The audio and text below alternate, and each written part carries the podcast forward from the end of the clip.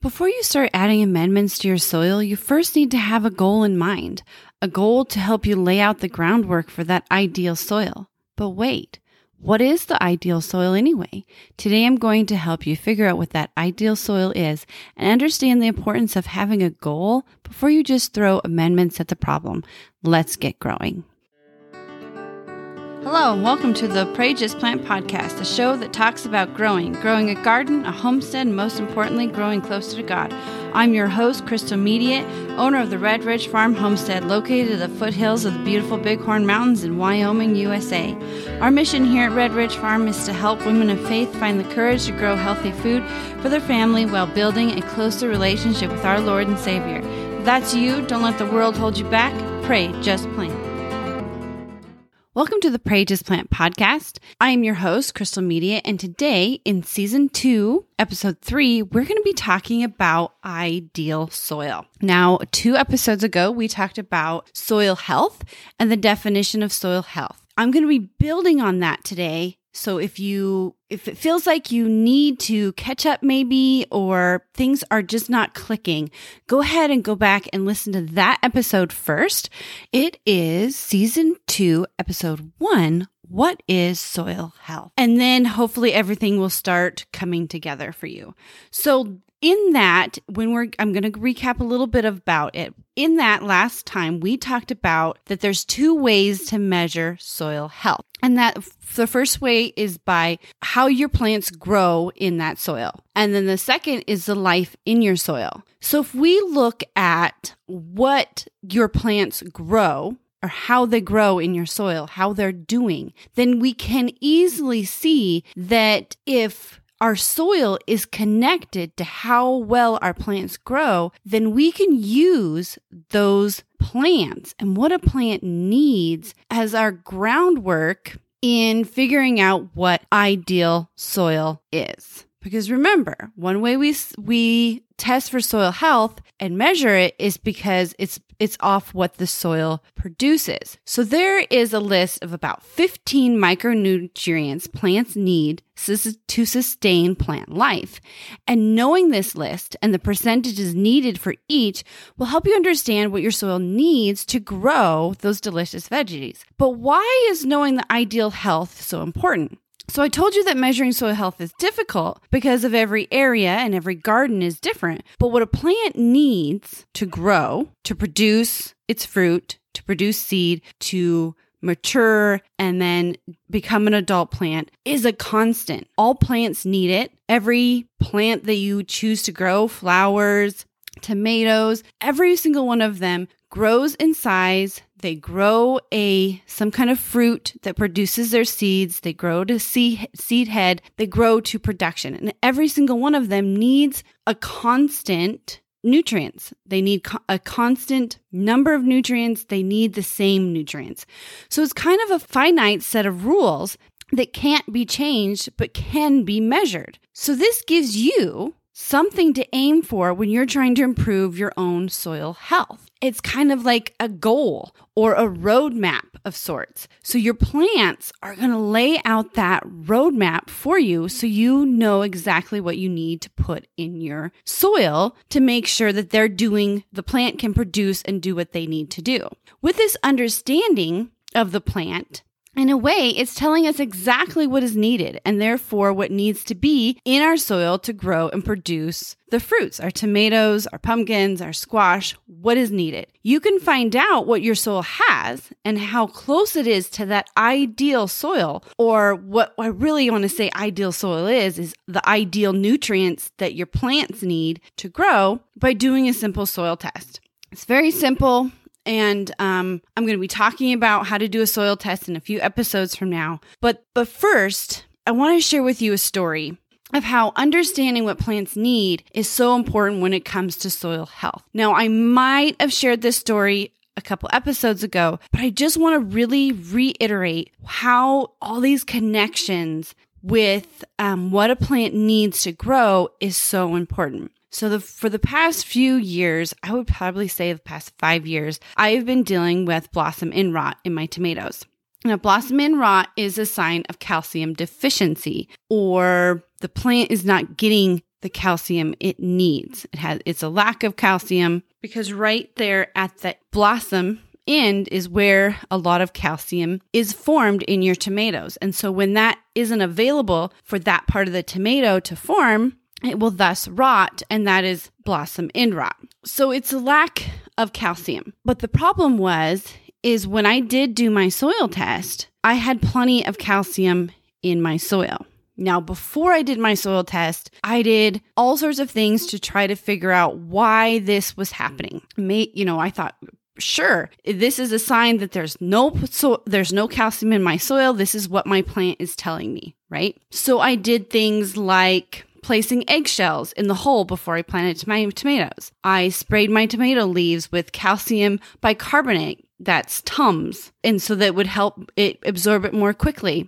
I even diluted some of my goat milk and poured it at the base of all my tomato plants. But all of those things didn't work. And now remember, I told you I had plenty of calcium in my soil. So the soil, the soil had it. It need the plant needed it and the soil had it. And even though I was throwing all these extra calcium things at it, the plant was still not absorbing the calcium. So there had to be something else. So I tried even because another sign of it is sporadic watering. So if you don't have a consistent, remember that our plants get the nutrients from the soil from what I like to call soil sludge, which is water and nutrients mixed together that suck up through the roots and then into the plant. And then the water evaporates and the nutrients are left behind. So another idea of how to to fix blossom end rot is that your tomatoes are not getting enough constant water so the sludge isn't being able to take the calcium that's in the soil up into the plant. So I put my um, tomatoes on a very strict watering schedule. I place them underneath some a mobile greenhouse so that I didn't have to worry about rain changing the water schedule or the water number, the amount of water that my tomatoes were getting. But this still didn't work. In fact, tried all of these things this last season, trying to get ahead of this blossom end rot. But it wasn't until I went back and really looked at my soil test and realized something. I knew that there was calcium there, but I also knew that I was low on nitrogen, but it just didn't connect that because my plants were low on nitrogen, which is a very fundamental nutrient, they just didn't have enough nitrogen to even do the work to bring in the calcium.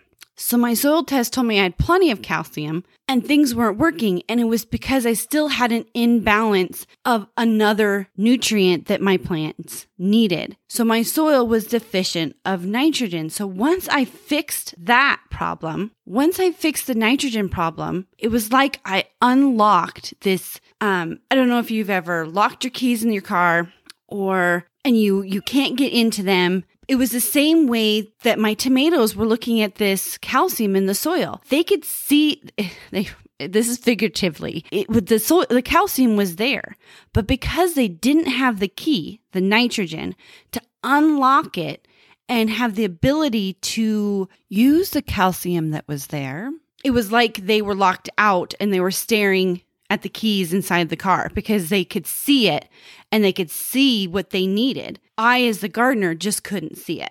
So the key to this lack of calcium was my lack of nitrogen. And once I fixed that, and I did that by spraying the leaves with fish poop, my my plants, it was like within a week, the tomatoes that formed after like the second nitrogen fertilization that I did, they had no blossom end rot. It was that quick of a change that it it was just it was amazing. And it goes back to that fundamental that your plants need ideal nutrients. And nitrogen is one of the top 3 and so it was something that my tomatoes desperately needed. So it all goes back to that idea that the ideal soil needs to have all those nutrients all those proper plant nutrients to help it develop those plants that you are trying to grow. So I could really say that the I, the definition of the ideal soil is a goal, the goal of having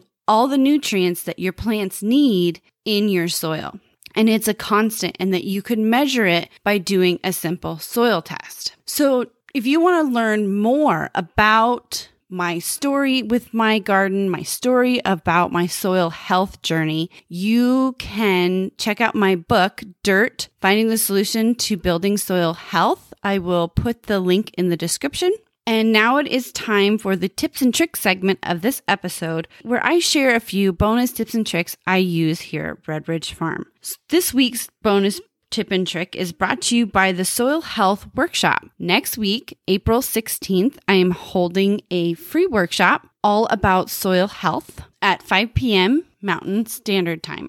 Now, if you are listening to this way ahead of this, you it's you've probably missed the soil workshop, but I do do a free workshop every month. So still go ahead and check out the link in the description box www.redridgefarm.org backslash waiting list and you will find the new and current free workshop for this month. So my tip to you, and it goes all about what we're talking about with soil health, is to do a soil test. I know for years I was very hesitant about doing a soil test, but it is spring. It is about the first week of April, and it is a perfect time to get out there, get your soil tested, and do it before you add anything to your soil so that you can have a very ground base of what you need to be doing so that when you're ready to plant, you're going to have your list of amendments that you're going to need. You're going to have the amount of compost that you're going to need. All those will be ready when you are out in the garden, really working hard to get everything planted. So, my tip to you is to get your soil test done. So, we've talked about the ideal soil health and how that is connected to the ideal nutrients your plants need. So now we're going to talk about understanding the life in your soil. So even though those nutrients are there, if we don't have the second way to measure our soil health, if we don't have life in our soil, it is really hard for those nutrients to be available for our plants. First of all, life makes the difference between having soil and having dirt. Second, life in the soil is going to help you break down those nutrients in your soil so that they are the proper size and form for your plants. We're going to talk about that soil sludge again. Nutrients in your soil and even the natural amendments that are added to your soil to improve your soil health are usually the wrong size for plant absorption. Plants need a liquid diet filled with micronutrients and nutrients that build soil health and are just not that small to begin with. So when you go out to your garden and you sprinkle your fertilizer that you have figured out that your soil needs, all of those are what your soil needs, are what your plants need, but they're not going to be able to get to your plant with, without the microorganisms in your soil. So that's where the life part of this comes comes in and being and becomes so important. And that's why it's really important to measure both sides of this to get that ideal soil. Since we're talking about fertilizers, I'm just going to say a really quick side note here that this is why using chemical fertilizers are only going to be a quick fix. Because if you use a chemical fertilizer like Miracle-Gro or some kind of artificial nitrogen, phosphorus, and potassium, those are going to be quick fixes because they're going to be easily dissolved in the water. But that means once they're absorbed and used, they're gone. They aren't there for the long haul. That's where your natural fertilizers are going to be there for the long haul because they're going to slowly break down by the microorganisms. So I just want you to realize that if you choose to use a chemical fertilizer that you are going to be just using them for a very quick fix and if you're really trying to build that ideal soil and build ideal soil health you are going to need to use those natural nutrient nutrients and i should also i guess need to really explain that natural nutrients i use the word natural and not organic because Organic means that they come from plants or a plant's death. That doesn't count for things like rock phosphate, which are an actual mineral or other minerals that are a part of rocks and debris of rocks, pretty much. So, by saying natural nutrients, natural fertilizers is kind of putting them both, their organic and minerals together and call them natural nutrients. Let's get back to the soil sludge that is needed for plants to get their proper nutrients. Plants need a liquid diet, but not all of the proper nutrients come in this form naturally. They don't come in this liquid form naturally. So that is where the microorganisms come in. They break down these large nutrients and make them readily available for your available for your plants. Why is it so important to use natural nutrients? The answer is that they're going to be retained in the soil longer. And I know I've just discussed that, telling you the difference between chemical and natural. But this is important in building your soil health. Soil health takes time to build. And it's like the most important factor because you're not building that quick fix. Like I said before, soil is an ecosystem of living organisms that work together. And to build that ecosystem, you're going to need time. Things that were built in a day never last longer than a day. So when you take that time to build your soil health, you are essentially truly changing dirt into soil and that takes time. So, how do we measure microorganisms or life in your soil? Well, we first have to see how a soil ecosystem what it is and how it functions. So a soil ecosystem is full of both living and non-living matter with a number of interactions happening between the two. You have your microorganisms, but you also have your worms, your fungi, and the list could go on and on. The diversity and the abundance that exists in your soil is greater than any other ecosystem on Earth. We know that this life breaks down nutrients in what is called the nutrient cycle, but this itself can be only measured by what it produces from the soil, and that brings us back to the first way soil health is tested.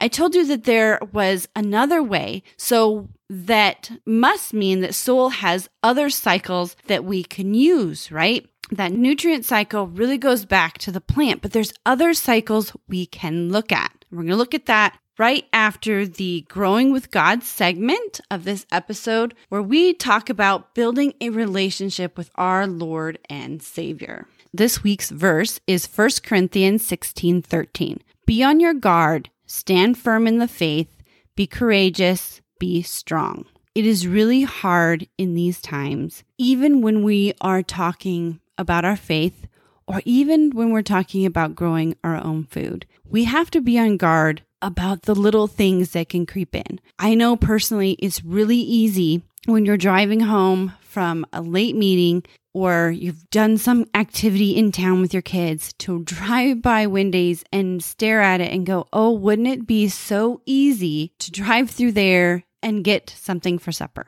It is. It is so easy to steer off the path of healthy food. And it's very easy to steer off the path of our faith. There is news that we watch, there are TV shows, there are so many things that can easily come into our homes and persuade us to not stand firm in our faith, not be courageous, not be strong. So we have to be on guard. We have to stand firm in our faith even in the little times when we're tired at night and we just want to watch this movie or a friend suggests we need to, we should go do this and it sounds so cool. Or driving past Wendy's. It takes courage. It takes courage not listening to your kids saying oh but mom their hamburgers are so good. Oh but mom can't we just please? It is so easy to get stirred off of that path. So I just want you to remember this week to 1 Corinthians 16 13 to be on your guard and stand firm in your faith,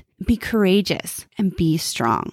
So, as we talked about before, soil health and ideal soil health all has to go back to our plants and what our plants need to survive and the living organisms in our soil. So, how do we measure soil life, one way was by the nutrients, right? If our nutrients are being broken down and our plants are doing really well, then there must be life in our soil. But there's also other ways we can test that. And it can be by looking at the other cycles. Because remember, soil is an ecosystem. And if we look at our whole earth, we have different cycles in the whole earth that can be used also in our soil. Soil is part of the water cycle, soil is part of the nitrogen cycle, and the carbon cycle. All of these cycles were probably covered in like your high school earth science class, but today we're going to focus on the carbon cycle. I'm sure while sitting in that class, you thought, how will knowing how dinosaurs turn into coal and diamonds ever be so important that you would use this information in real life? I know I did, but once I became a gardener, it, it just really opened up my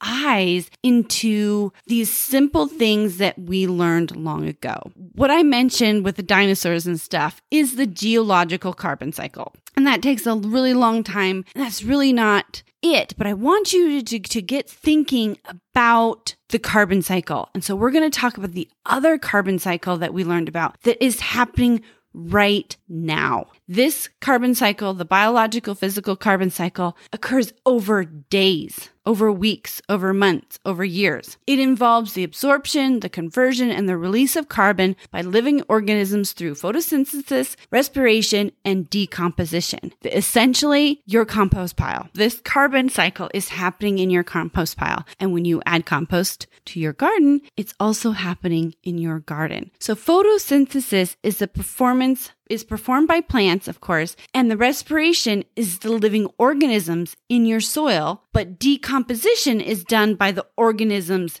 in your soil. So photosynthesis is by your plants, respiration is the living organisms, and then decomposition is what your living organisms are doing. Decomposition is another job that the organisms do and can be measured by the organisms themselves. By testing your decomposition, a gardener tests the amount of and the quality of life in their soil. And I'm going to tell you exactly how to test for this in a future episode. But I just want you to see this connection of that. It may seem like I took a long way to get to where pretty much you need to do soil test.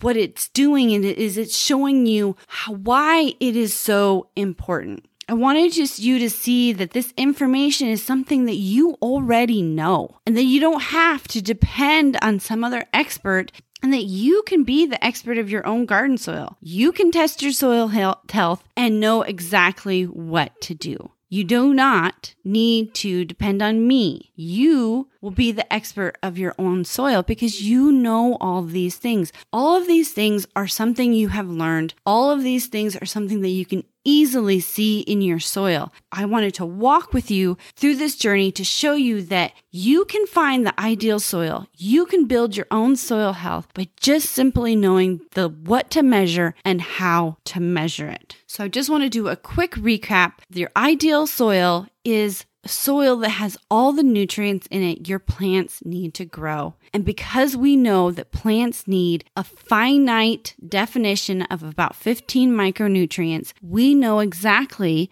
what your ideal soil needs, what should be in your ideal soil. And we also know that in measuring soil health, we measure it two ways in what our plants produce and also the life in our soil, and that you know how that life can be measured by the decomposition of the carbon cycle that you know all about. And if you would like to learn more and be more in depth and really connect all of these, this string together, then please don't hesitate to check out my book, Dirt Finding the Solution for Building Soil Health. Um, I'll put the link in the description. And as always, Thank you for joining me today here at the Pray Just Plant Pod podcast. And if this is the first time you've joined us, welcome to the Red Ridge Farm community of fellow growers. And as always, don't let the world hold you back.